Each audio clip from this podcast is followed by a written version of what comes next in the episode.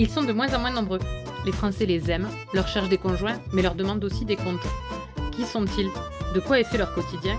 Pourquoi exercent-ils ce métier? Et d'ailleurs, est-ce vraiment un métier? Les agriculteurs nous nourrissent, façonnent nos paysages.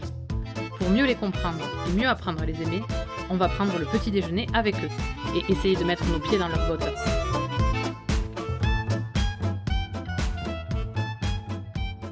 Au cœur des terres froides en Isère, mais sous le soleil du mois de mai, j'ai rencontré Aurélien. Au sein de son exploitation familiale, où il est associé à son frère, il multiplie les productions, les compétences et les défis. S'il aime avoir une vie trépidante et remplie de choses toujours différentes à faire, il aime aussi retrouver matin et soir ses vaches et leur caractère. Soucieux de conserver une ouverture d'esprit sur le monde, il se refuse à des analyses hâtives et préfère envisager les choses dans leur contexte et de manière systémique. Devant une vue panoramique sur la chaîne des Alpes, nous avons parlé évolution, bière et adaptation. Allez, on essaie ses bottes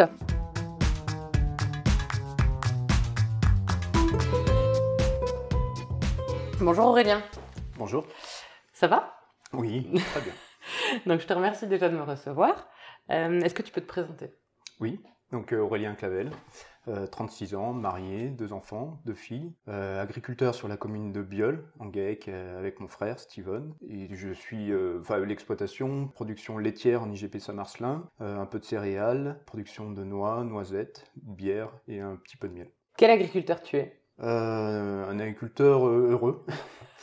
heureux et euh, je pense, euh, même si là j'ai fait une, une, une coupure, un agriculteur engagé. Généralement, quand je fais quelque chose, euh, je, je m'engage pleinement, que ce soit euh, dans les projets de l'exploitation comme euh, dans les engagements que j'ai eus euh, par le passé. Elles sont comment tes bottes? Euh, elles sont vertes en plastique, mais euh, euh, de manière générale, elles sont plutôt sales et usées parce que je les mets beaucoup. En fait, euh, sur l'exploitation, c'est plutôt moi qui, qui euh, même si on est tous polyvalents, qui est la, qui est la tâche de- des vaches laitières et donc euh, je les mets, je mets beaucoup les bottes. D'accord. Est-ce que tu peux me raconter ton enfance? Mon enfance, donc, euh, mon papa était agriculteur. Il n'était pas issu du milieu agricole. En fait, il est venu s'installer. Il habitait à côté. Il est venu s'installer avec euh, un voisin. Enfin, il venait de temps en temps. Il s'est installé. Et euh, après, bah, ce voisin, ils ont fait une société. Il est parti à la retraite, donc il s'est retrouvé tout seul. Donc, quand j'étais petit, je venais souvent, enfin, même tout le temps, en fait, aider mon papa parce que quand on a des vaches laitières, c'est assez contraignant. Donc, j'ai été immergé des petits, en fait, dans le milieu, dans le milieu agricole. Et donc ça, j'ai toujours suivi. Et puis euh, arrivé euh, après le collège, j'ai- choisi euh, la voie agricole parce que finalement c'est quand même quelque chose qui me plaisait, surtout le, le- le contact des animaux, s'occuper des animaux. Voilà, donc le- le- l'enfance c'est- se résume à, l'école, à l'activité agricole, et puis après, bah, selon les, années aussi, toujours laisser un peu de place aux, amis, à l'amitié, et puis quand on peut, au divertissement, au loisir. Ouais. Est-ce qu'il y a un souvenir particulier qui te revient quand on parle de ton enfance?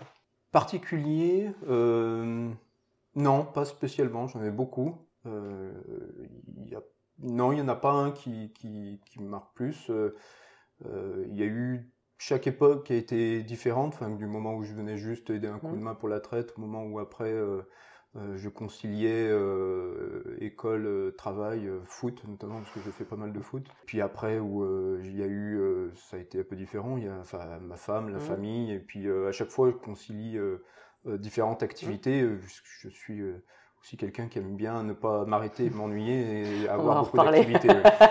À 15 ans, tu rêvais de quoi? À 15 ans, je rêvais, enfin ce qui me donnait plus envie, c'est le, le, le fait de faire la fête avec mes Mhm. amis, voir mes amis et, et le foot aussi. Enfin, Ouais. ça a été euh, les deux choses qui m'ont bien animé entre, je dirais, 15 et, et 20 ans. Ça a été, euh, encore une fois, inséré dans la vie, euh, la vie scolaire, la vie euh, exploitation, qui était de plus en plus prégnante au vu Ouais. des, au vu des an- des années. Mais oui, c'était ça en fait, surtout le fait de pouvoir euh, avoir des temps libres pour euh, faire la fête avec les amis et, l'activité foot. Euh, Justement, tu as parlé de ta scolarité. Euh, rapidement, tu as fait quoi comme études euh, Jusqu'où tu as été? Voie générale jusqu'au collège. Voilà. Ensuite, euh, j'étais en bac pro. Donc Ouais. à l'époque, c'était un bac pro sur 4 ans, euh, option lait, D'accord.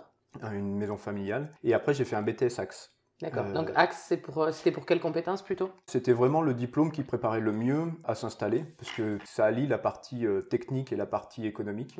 Et la gérance, et donc euh, moi je regrette pas du tout. Et ça a permis aussi de voir euh, beaucoup d'exploitations, parce qu'on analyse des exploitations. Et après ça, enfin ça fait partie aussi de la formation, mais euh, il y a eu euh, donc dans la partie lycée et, euh, et euh, lycée et BTS, il y a eu beaucoup de, de stages. Mhm. Et après, euh, pour finir, j'ai fini par un stage en Irlande. D'accord. Combien de temps en Irlande? Trois mois. Ton BTS, tu l'as fait euh, à côté de chez toi? La, la maison familiale, c'était à Bourgoin, juste à côté. Et l'autre, c'était euh, à côté de Valence, le BTS. Ah oui, d'accord. Parce que c'était le seul qui était euh, en apprentissage. Il y en avait d'autres là, on continue, pas loin, mais euh, à Valence, c'est sur la Drôme, c'est le département Mm. voisin. loin. D'accord. Donc trois mois en Irlande, qu'est-ce que ça t'a apporté? Ça a apporté euh, déjà de voir que c'est une société qui est un peu différente dans la façon, c'est-à-dire que les Irlandais, de manière générale, hein, tout le monde sont Mm. très travailleurs.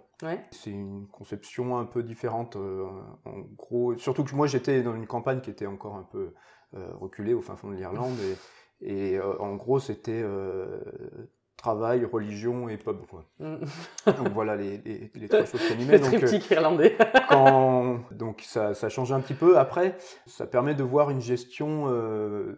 Enfin là, j'y allais surtout pour l'exploitation Mmh. laitière, voir, je voulais quelque... voir quelque chose d'extensif. Et là, du coup, j'ai pas, j'ai pas été déçu parce que c'est des grandes pâtures où ils, ils pâturent euh, 10 mois sur 12 euh, quand c'est pas 11.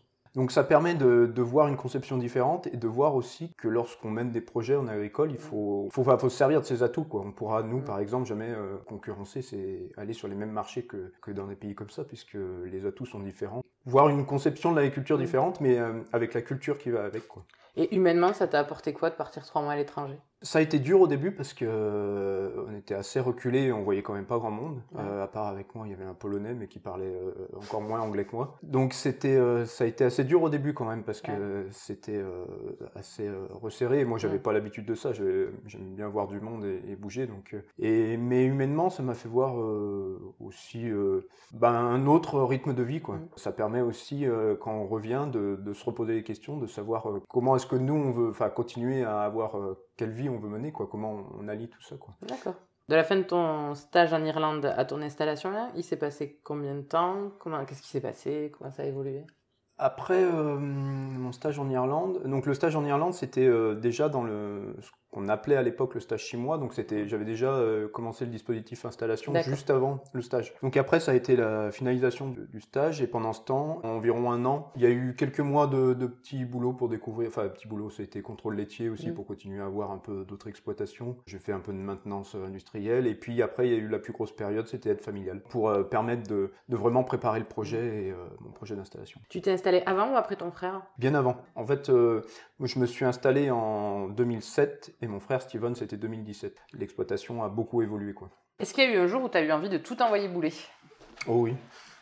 Oui, oui, euh, parce que quand on, quand on a une vie qui est, qui est sans arrêt et qui est toujours euh, à fond, euh, il y a des moments où, quand il y a plusieurs éléments qui, qui sont compliqués, ça peut être des éléments familiaux, des, des moments sur l'exploitation, c'est pas. Les débuts de l'exploitation, c'était une petite exploitation, ça n'a pas toujours été simple non plus économiquement. Et puis après, dans l'engagement, quand tout ne va pas bien, oui, oui, il y des, y a des moments où où on a vraiment envie de tout arrêter et, et- et de partir et, et de, tout envoyer et balancer. Et on fait quoi dans ces moments-là du coup? Et ben dans ces moments-là, je, je- moi personnellement, j'essaye de après d'affronter les problèmes les uns après les autres. Et une fois que c'est passé, d'essayer de tirer les enseignements et de voir euh, pourquoi c'est comme ça et qu'est-ce qu'on peut améliorer et qu'est-ce qu'on, comment on peut faire en, place les choses. Quoi. Essayer de se servir à chaque fois et puis on, avec l'expérience et, et les âges, on le fait de, de mieux en mieux. Ouais. Mais, mais aussi, c'est à chaque fois essayer de se servir de ces moments-là et, et on verra aussi sur l'exploitation, ça peut être une philosophie. À chaque fois qu'il y a une contrainte ou, ou quelque chose qui bloque, c'est comment est-ce qu'on se sert de ça pour avancer. Quoi. D'accord. Au moment de ton installation, quel est le meilleur conseil qu'on t'ait donné et de qui il venait? Je, je- je pense qu'il n'y en a pas eu un euh, plus que les autres. Euh, il y en a eu beaucoup, euh, que ce soit au, au sein de ma, de ma formation BTS Axe, parce que j'ai eu des formateurs qui étaient formidables et, il y, en a eu beaucoup en fait, que ce soit au sein de la formation et puis des conseils où on s'aperçoit pas toujours l'utilité quand on nous les dit. C'est juste que ça, euh, avec le temps, on, on s'aperçoit que qu'on l'a fait sans sans s'en rendre compte, mais que ça ont été des très bons conseils. Mais euh, En fait, je suis quelqu'un qui essaye de. J'adore voir du monde et discuter, et j'essaye toujours d'essayer de, de, prendre des choses qui me nourrissent, qui me nourrissent culturellement et, dans les idées. Et donc, je pense que j'en ai pris un petit peu de partout, que ce soit aussi bien chez des voisins, dans des stages, des maîtres de stage aussi qui ont donné des, des bons conseils sur la pratique. Euh, dans la formation ou, euh, ou, après avec des expériences que j'ai vues pour euh, pas forcément des conseils mais des choses à ne pas faire non plus. donc c'est ce qui aide aussi. Donc oui, je, je pense qu'il n'y a pas eu un plus que l'autre, ça a été un, un, ensemble de choses en essayant de, de, regrouper toutes les bonnes choses et les mauvaises mm. choses et, après essayer de, de, faire des choix. des, trucs à pas faire, est-ce que tu en as un qui te revient en tête que tu as appliqué bah, En fait, ce qui est compliqué, c'est qu'il faut toujours essayer de remettre les choses dans leur contexte. Euh, par exemple, quelqu'un qui a fait une erreur euh, sur euh, un truc tout bateau, sur une exploitation, mmh. sur une construction de bâtiment par rapport à des vaches laitières mmh. qui, s'est planté, c'est pas juste qu'il faut pas, il faut essayer à chaque fois d'analyser, mmh. c'est-à-dire que ça a été pas bien dans ce contexte-là parce qu'il y avait des raisons. Donc c'est à chaque fois essayer de d'analyser ça, quoi. Et c'est là où, quand je disais que les conseils de la, la formation sont une bonne chose pour le BTSAC, c'est que ça aide aussi justement à analyser. Donc euh, c'est essayer de voir à chaque fois l'environnement économique, naturel que l'on a et, essayer de, de, voir le pour et le contre. Et, et après, ce qui fait le, la différence, enfin la différence, c'est que nous, après, le, notre rôle le plus important, c'est de trancher et puis de faire un choix et puis après de l'assumer et d'aller jusqu'au bout. Ok. Tu t'es installé à quel âge? C'était 2007, donc je suis de 84, ça fait 23 ans. Si tu pouvais lui dire euh, quelque chose à Aurélien de 23 ans, tu lui dirais quoi aujourd'hui?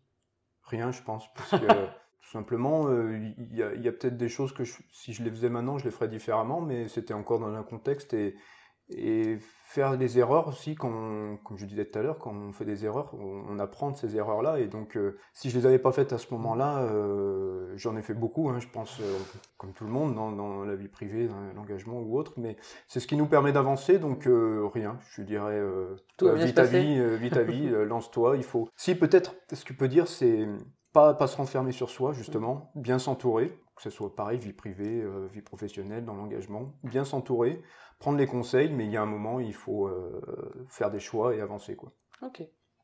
Tu l'as dit, sur ton exploitation, il y a beaucoup de productions, enfin mmh. différentes productions. Donc aujourd'hui, si je résume, tu es éleveur, brasseur, arboriculteur, apiculteur. Est-ce que j'en oublie? Oh bah comptable, comptable, euh, commercial, euh, responsable d'achat. Euh. Et alors comment tu le définis ton métier? En fait justement, ce, si on prend un peu de, de, hauteur, je pense que, et là c'est encore un peu plus criant avec toutes ces productions, mais je pense que l'agriculteur c'est un acteur. Pas un acteur dans le sens où c'est quelqu'un qui joue, qui mmh. joue la comédie, c'est un acteur dans le sens où il a beaucoup de choses à, jouer. Mmh. Et c'est un acteur dans, dans, le monde économique. Donc avec les mmh. productions qu'on met en place, mmh. on participe à la vie économique du territoire et, et, et la sienne, son entreprise, mais euh, globalement des, des territoires.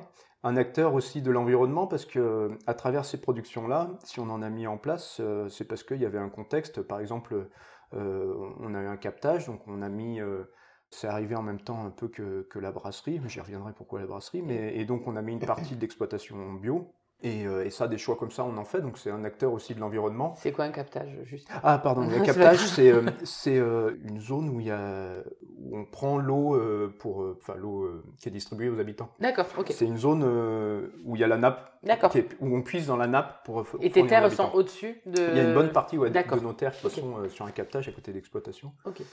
Mais c'est un exemple, mais, mais... c'est pour dire là, moi je prends l'exemple sur mmh. l'exploitation, mais de manière générale, toutes les exploitations mettent en place, euh, participent à la vie, euh, la biodiversité. Mmh. Euh, c'est un, acteur aussi de vie sociale sur les territoires, et certains plus que d'autres, notamment enfin, sur des territoires plus reculés. Donc voilà, c'est un acteur qui a un rôle à jouer un petit peu en, en l'économie, dans les territoires, dans, dans, l'environnement. Donc c'est ça l'agriculteur. Et, et, là, ça, ça se voit un peu plus sur l'exploitation, tellement la, la diversité est grande. Comment ça se passe de travailler avec son frère? Très bien. En fait, c'est pas le même rapport. Par exemple, euh, euh, avant, j'étais associé avec mon mhm. père. Et euh, c'est pas le même rapport. Il y, a, toujours un peu, euh, même si ça s'est bien passé, un conflit générationnel un petit peu parce qu'on voit pas les choses de la même façon entre quelqu'un qui arrive et quelqu'un qui va partir.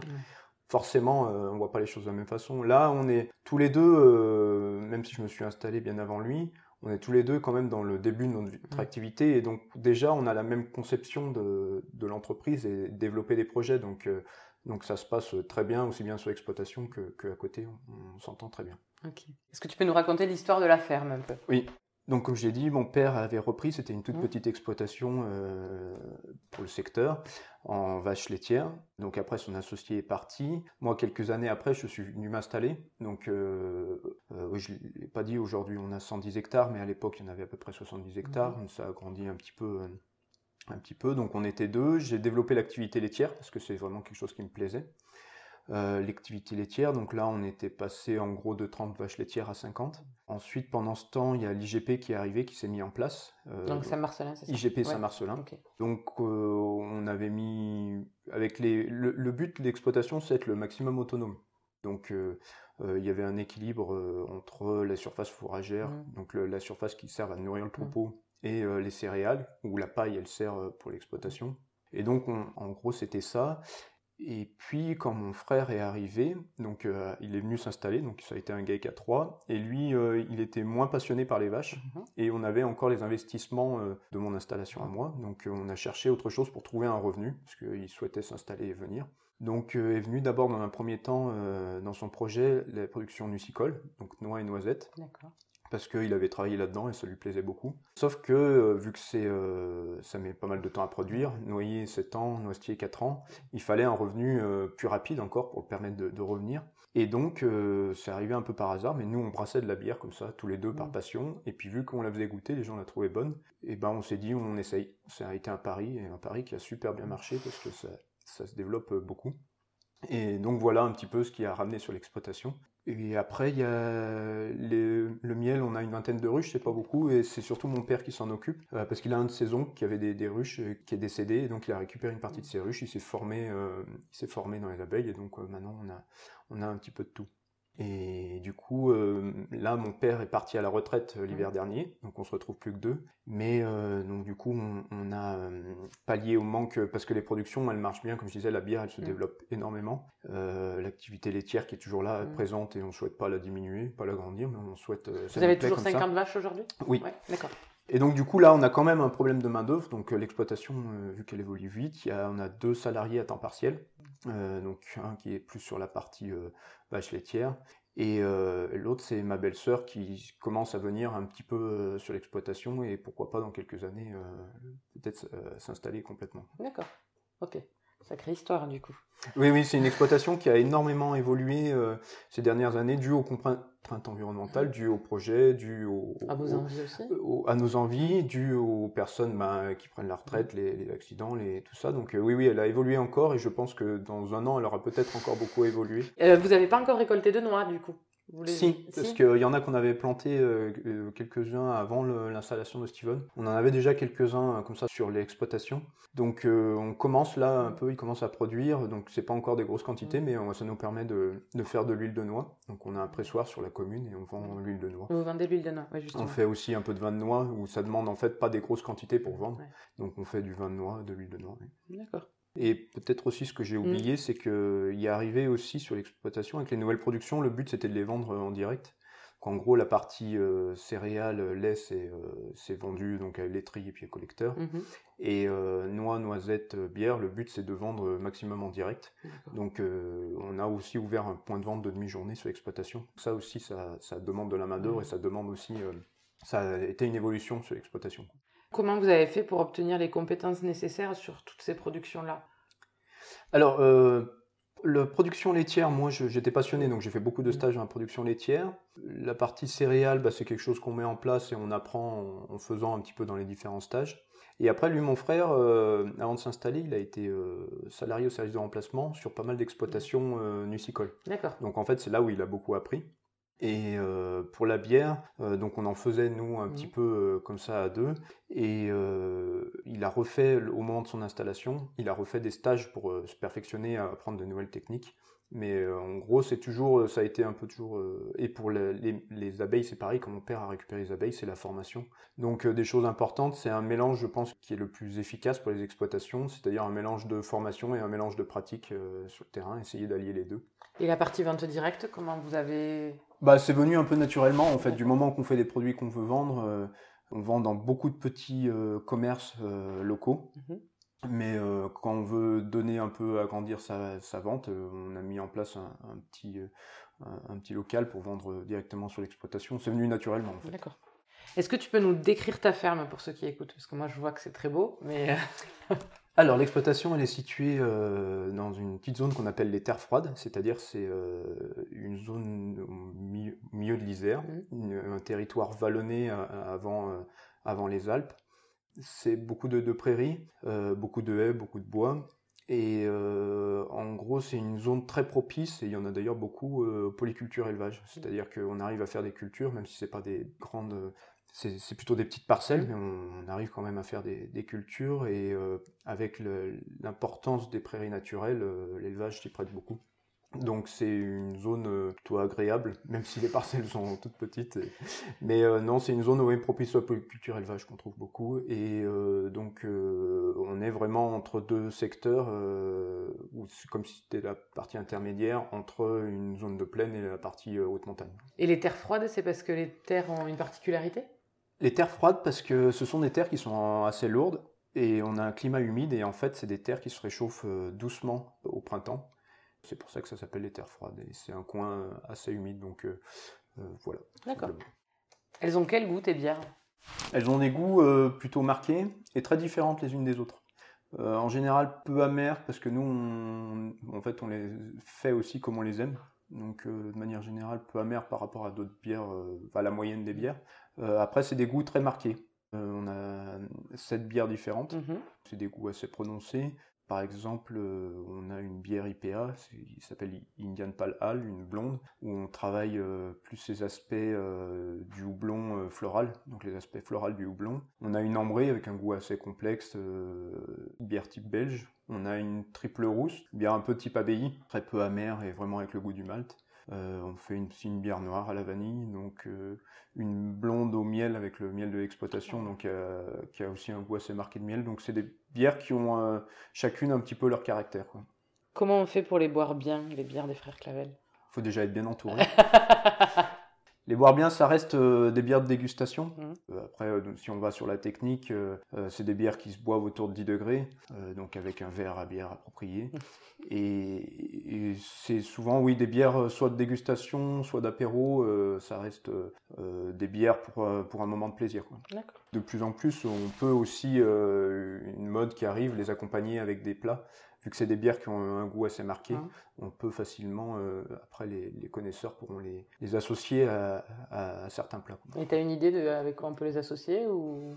Oui, par exemple, une, la blonde IPA va bien avec euh, un fromage euh, assez floral, type comté, abondance. La triple rousse, qui est finalement, même si elle est plus alcoolisée, assez douce, ça peut bien aller avec un dessert. voilà, quelques petits peu. D'accord. Concrètement, on fait comment pour faire des bières? Oh, en fait, tu as parlé de maltais. Oui, tout à fait. Oui, c'est un terme un, peu technique. Euh, le principe de, base d'une mm. bière, c'est on prend de l'orge, on le met dans l'eau et on fait bouillir. Et on rajoute un peu de houblon. Maintenant, après, euh, si on veut faire des bières, euh, des bonnes bières, le processus est un peu plus complexe. Donc, on produit l'orge, nous, notre orge, mm. sur l'exploitation. On le fait malter. On fait malter à façon, c'est-à-dire qu'on donne notre orge, on récupère. Malter, c'est de l'orge qui est d'abord germé, à une humidité, une température, et après grillé. En gros, euh, très rapidement, c'est juste pour c'est la molécule d'amidon pour pouvoir extraire le sucre euh, lors du brassage. Et grillé, après torréfié comme du café, et en fait on le fait euh, torréfier, griller à différentes températures, et c'est ce qui va donner la couleur à la bière. Et donc une bière blonde, il sera très peu coloré, une bière ambrée ou noire, l'orge sera très grillée, c'est ce qui peut donner aussi des notes de café. Donc après cette orge, nous on la récupère, on l'aplatit comme un aplatisseur pour les vaches, donc on, casse le grain en fait, et on le fait bouillir. Et lorsqu'on fait bouillir, en fait, c'est euh, le principe, c'est extraire les sucres qui sont dans le houblon pour faire fermenter, pour faire euh, l'alcool et donner le goût. Donc euh, on fait bouillir pour extraire les sucres du grain d'orge, enfin maintenant qui est du malt. Et donc une fois qu'on l'a extrait, on refait bouillir avec du houblon, on met du houblon. Donc là, c'est le même principe qu'une tisane, c'est-à-dire qu'on met du houblon qui infuse dedans. Et il y a une panelle de houblon qui est très impressionnante pour donner des goûts différents, de l'amertume différente. Vous, vous en produisez pas du houblon? Non, parce que c'est aussi trop complexe, parce que sur chaque bière, en fait, il y a deux ou trois houblons différents, et chaque bière, ce pas les mêmes houblons. Et donc, euh, voilà, ça fait bouillir comme une tisane. Après, on rajoute des levures, et ces levures vont, vont transformer le sucre euh, en alcool. Donc nous, on- nous c'est des sucres naturellement présents, Mhm. c'est des bières pure malt. Là, ces levures vont transformer en alcool. Ça veut dire que les bières qui sont pas pure malt, on rajoute du sucre. Voilà, il y a par exemple, il y a beaucoup de bières industrielles qu'on trouve dans le commerce euh, où l'alcool est, est fait avec le sucre. D'accord, Et c'est pour ça aussi que c'est des bières sans goût. d'accord. Là, après, une fois que c'est fermenté, on met en bouteille. Et là, il y a deux procédés. Soit on injecte du gaz carbonique, et nous, on choisit une ferment- refermentation naturelle, c'est-à-dire qu'on remet un peu de sucre.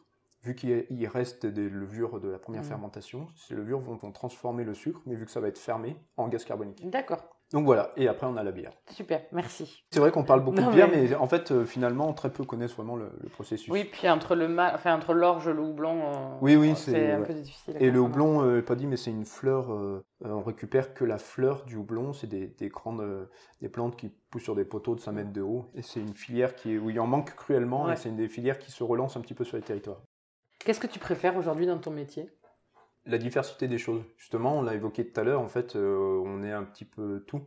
Et c'est ça qui me plaît, c'est que c'est qu'on a eu des natures d'activités euh, très différentes, même si avec l'exploitation laitière, il y a quelque chose qui revient euh, deux fois par jour, la traite et s'occuper des animaux. Ce qu'il y a entre les deux est très diversi- très diverse. Donc c'est cette diversité là, ça fait que cette diversité ça peut être aussi bien, euh, comme hier, prendre le tracteur, d'aller semer, que d'aller prendre la voiture pour aller livrer un point de vente, que de se poser sur les papiers, que de... Et donc c'est aussi cette alternance dans la nature d'activité, mais aussi le fait d'alterner entre voir du monde, ou si on veut aussi être parfois un peu seul, et c'est aussi... euh, donc c'est jamais de la même façon, et c'est ce qui les plaît le plus. Et, et moi, personnellement, ce qui m'anime après, ce qui m'a animé et qui m'anime toujours, c'est aussi travailler avec des animaux, Mhm. qui est quand même euh, euh, quelque chose d'assez passionnant. Justement, on va y venir. Euh, c'est quoi que tu as comme race de vache? Il y a sur l'exploitation des Montbéliardes et des Primochten. Donc elles ont toujours été là. Et puis quand je me suis installé, je me suis toujours dit qu'en fait il y aurait une sélection naturelle et que celle qui, qui serait le plus adaptée finalement restera. Et il y a encore des deux. Il y a à peu près deux tiers de Montbéliardes et un tiers de Primochten. Elles ont des noms? Oui, toutes des noms. Alors, question traditionnelle, c'est laquelle la plus sympa? Ah bah, on a aussi euh, une tarine, donc ça reste la plus affective. Et la plus câline parce qu'elle vient elle-même euh, chercher des caresses. Et après les noms plus sympas, oui, il y- en a. Elles ont toutes en fait leur caractère, c'est ça qui est, qui est bien. Et euh, ouais, il y en a plusieurs, mais la plus, ouais, la plus. Elle s'appelle comment du coup? La tarine, c'est Narinette. D'accord. Et la plus, la plus pénible? La plus pénible. Euh, oui, euh, bah, en fait, elles sont pénibles, ça dépend dans le contexte. Il y en a qui sont plus pénibles à la traite, il y en a d'autres qui sont plus pénibles euh, en dehors quand vous voulez rentrer. Ou, euh, la, la plus pénible, le nom. Il y en a une qui, est- qui a son caractère, c'est judicieuse par exemple. Elle, est- elle a un caractère assez marqué. Elle est judicieuse. Ok. Pourquoi c'est important de travailler avec des animaux? Oh, important, je, je sais pas, en tout Mais cas, moi toi, ça me plaît. Voilà. Euh, ça me plaît parce que le, le- les animaux, euh, ça, ça a un côté affectif, ça a un côté euh, parfois agaçant parce qu'elles ont aussi leur caractère, mais oui, c'est travailler avec du vivant. En fait, bah déjà avec des végétaux, c'est du vivant, mais là, c'est en plus, les vaches ont un caractère, donc Ouais. c'est c'est ça qui amène ce, ce petit plus en fait de travailler avec des animaux. Pour résumer un peu l'exploitation Mhm. et, et tous ces changements, et, et ils se sont accélérés ces derniers temps, c'est en gros à chaque fois il y a des, des contraintes entre guillemets ou des, des changements qui arrivent, Enfin, comme je parlais tout à l'heure d'une zone de captage où il faut Mhm. mettre des mesures en place, ou euh, après pour la bière, la personne euh, où on faisait malter euh, prenait que du bio, ou des départs en retraite, et en fait à chaque fois ces contraintes qu'on a, qu'elles soient économiques ou de personnes, on peut appeler sociales ou, euh, ou environnementales, c'est à chaque fois c'est comment est-ce qu'on peut se servir de ça pour, euh, ou, enfin, ou la contrainte revenu, quand mon frère voulait s'installer, qu'on n'avait pas le revenu, c'est à chaque fois comment s'en servir pour essayer de que cela devienne un atout et le transformer ça en projet. Et euh, je pense que c'est ça qui a le plus marqué l'exploitation. Donc après, on a eu de la chance aussi d'avoir de la réussite, hein, Mm. parce que beaucoup le font et euh, après, il y a des facteurs qu'on maîtrise pas. Mais déjà, d'avoir cette philosophie-là permet de, de- au lieu de s'arrêter, et de- de- d'aller front dedans, c'est le prendre et, et le, et le tourner en atout. Donc c'est ce qui a motivé l'exploitation à travers euh, ces années, qui s'est accéléré ces derniers temps. Et on peut faire aussi le parallèle avec le syndicalisme, où c'est toujours la, la philosophie que j'ai appliquée dans mon engagement, c'est-à-dire que euh, on a des contraintes, on a un environnement euh, tel qu'il est, et c'est comment est-ce que finalement on s'en sert pour avancer progressivement tous ensemble. Euh, dans 20 ans, tu t'imagines où? Je sais pas. J'espère euh, sur l'exploitation et, dans la maison là où on est. Après, euh, des fois, on ne sait pas ce que la vie nous réserve, mais il y aura sans doute encore beaucoup de choses qui auront évolué sur l'exploitation. J'espère euh, plutôt positive et, du bon côté. Voilà, j'espère que ce sera cette situation-là avec sans doute des choses qui auront changé. Est-ce que tu peux me citer une chose sans laquelle tu ne peux pas vivre?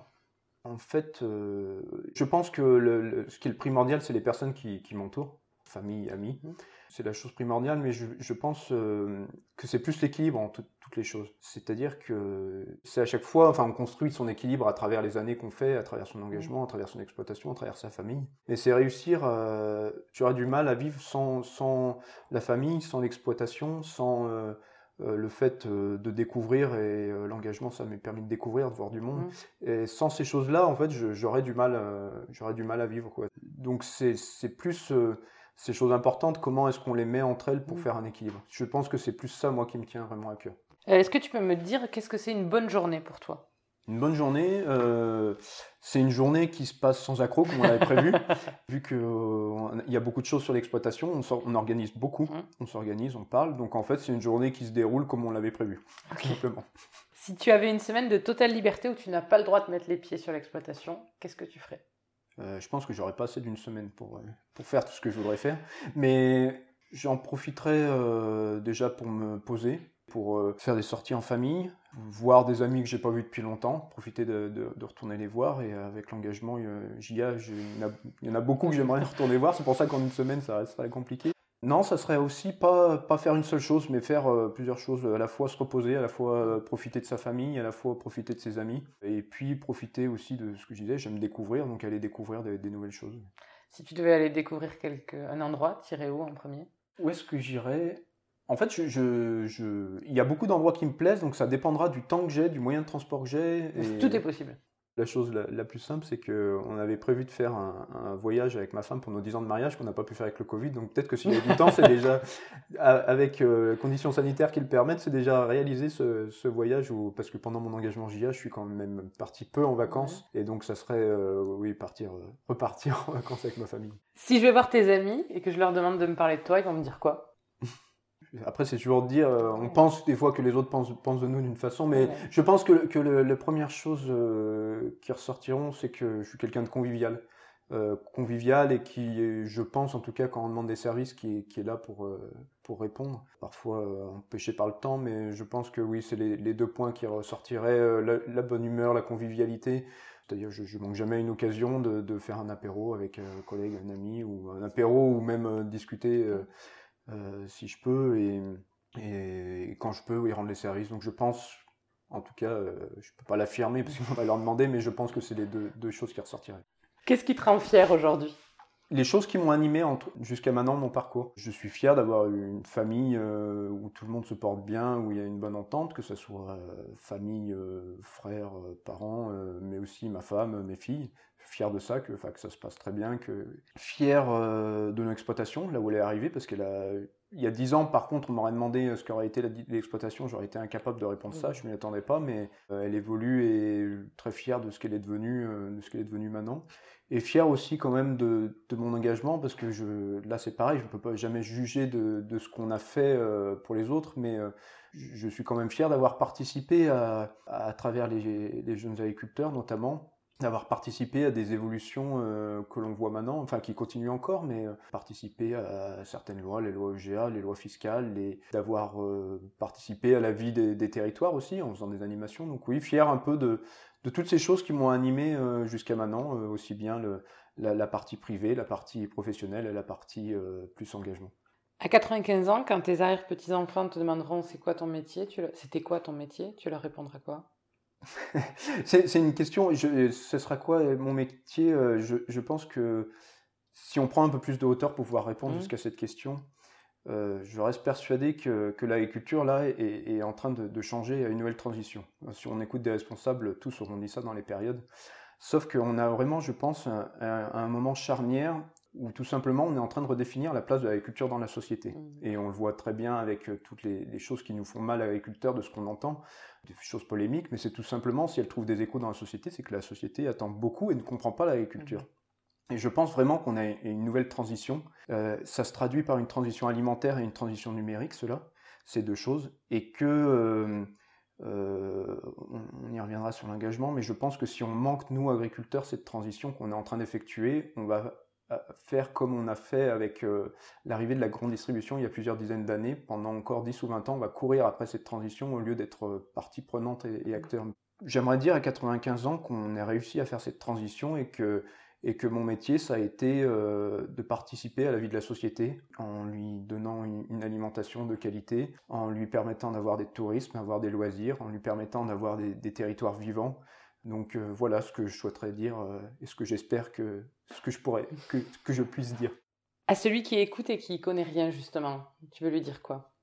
Je veux lui dire que justement il y en a beaucoup des, des personnes qui parlent d'agriculture mais qui la connaissent pas et que nous, agriculteurs, on ne connaît pas finalement nos consommateurs, nos sociétés, et, ça revient avec ce que je disais tout à l'heure. Et j'aimerais lui dire qu'on a beaucoup de choses en commun, que eux veulent euh, euh, une alimentation de, qualité et des paysages, euh, des jolis paysages, et nous, on, veut faire plaisir à nos consommateurs, sauf qu'il y, a eu une coupure entre les deux.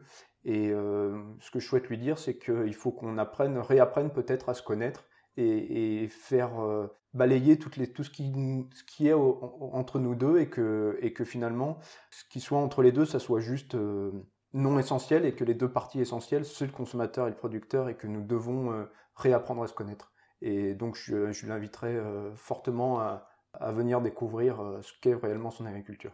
Pour finir, en trois mots, qu'est-ce qui te botte dans ton métier? La diversité, la richesse et culturelle, je parle. Et le troisième, euh, je sais pas comment le dire, mais c'est le fait de ne pas s'ennuyer, qu'on fait, comment on pourrait résumer ça en un mot euh, trépidante, on peut dire. Donc les, trois mots, euh, si je devais le dire, ce serait diversité, richesse et, une vie trépidante. Et pour préciser, pour, parce que ces mots peuvent avoir plusieurs significations, diversité de, choses que l'on peut faire, euh, parce qu'on on, fait déjà tous beaucoup de choses différentes, mais on a des possibilités euh, immenses, euh, et, avec derrière donc des activités immenses, et une façon de concevoir son exploitation. Richesse, c'est l'aspect découverte, on découvre énormément dans notre métier, quand on travaille avec du vivant, on découvre toujours beaucoup de choses, et puis ça nous amène aussi à, rencontrer beaucoup de monde, donc une richesse culturelle des découvertes. Le fait d'avoir une vie trépidante, c'est que d'avoir, euh, de ne pas, euh, de jamais s'ennuyer. Merci Aurélien. Bah, merci à toi. On peut se voir imposer des contraintes, mais décider de toujours les envisager comme des opportunités. On peut être éleveur, brasseur, nuciculteur, céréalier, vendeur, apiculteur au sein d'une même entreprise. On peut reprendre une exploitation familiale et la faire évoluer pour qu'elle réponde aux envies et aux préférences de chacun. Enfin, on peut se nourrir de tous les échanges, entendre tous les conseils, mais savoir qu'à la fin, c'est seul que l'on prend sa décision. C'est ça, être agriculteur aujourd'hui. À bientôt dans de nouvelles bottes. Si vous avez aimé, n'hésitez pas à partager ce podcast ou à le noter avec 5 étoiles sur Apple Podcast. Laissez-nous un petit like ou un commentaire, nous serons infiniment heureux de vous lire. À bientôt dans de nouvelles bottes.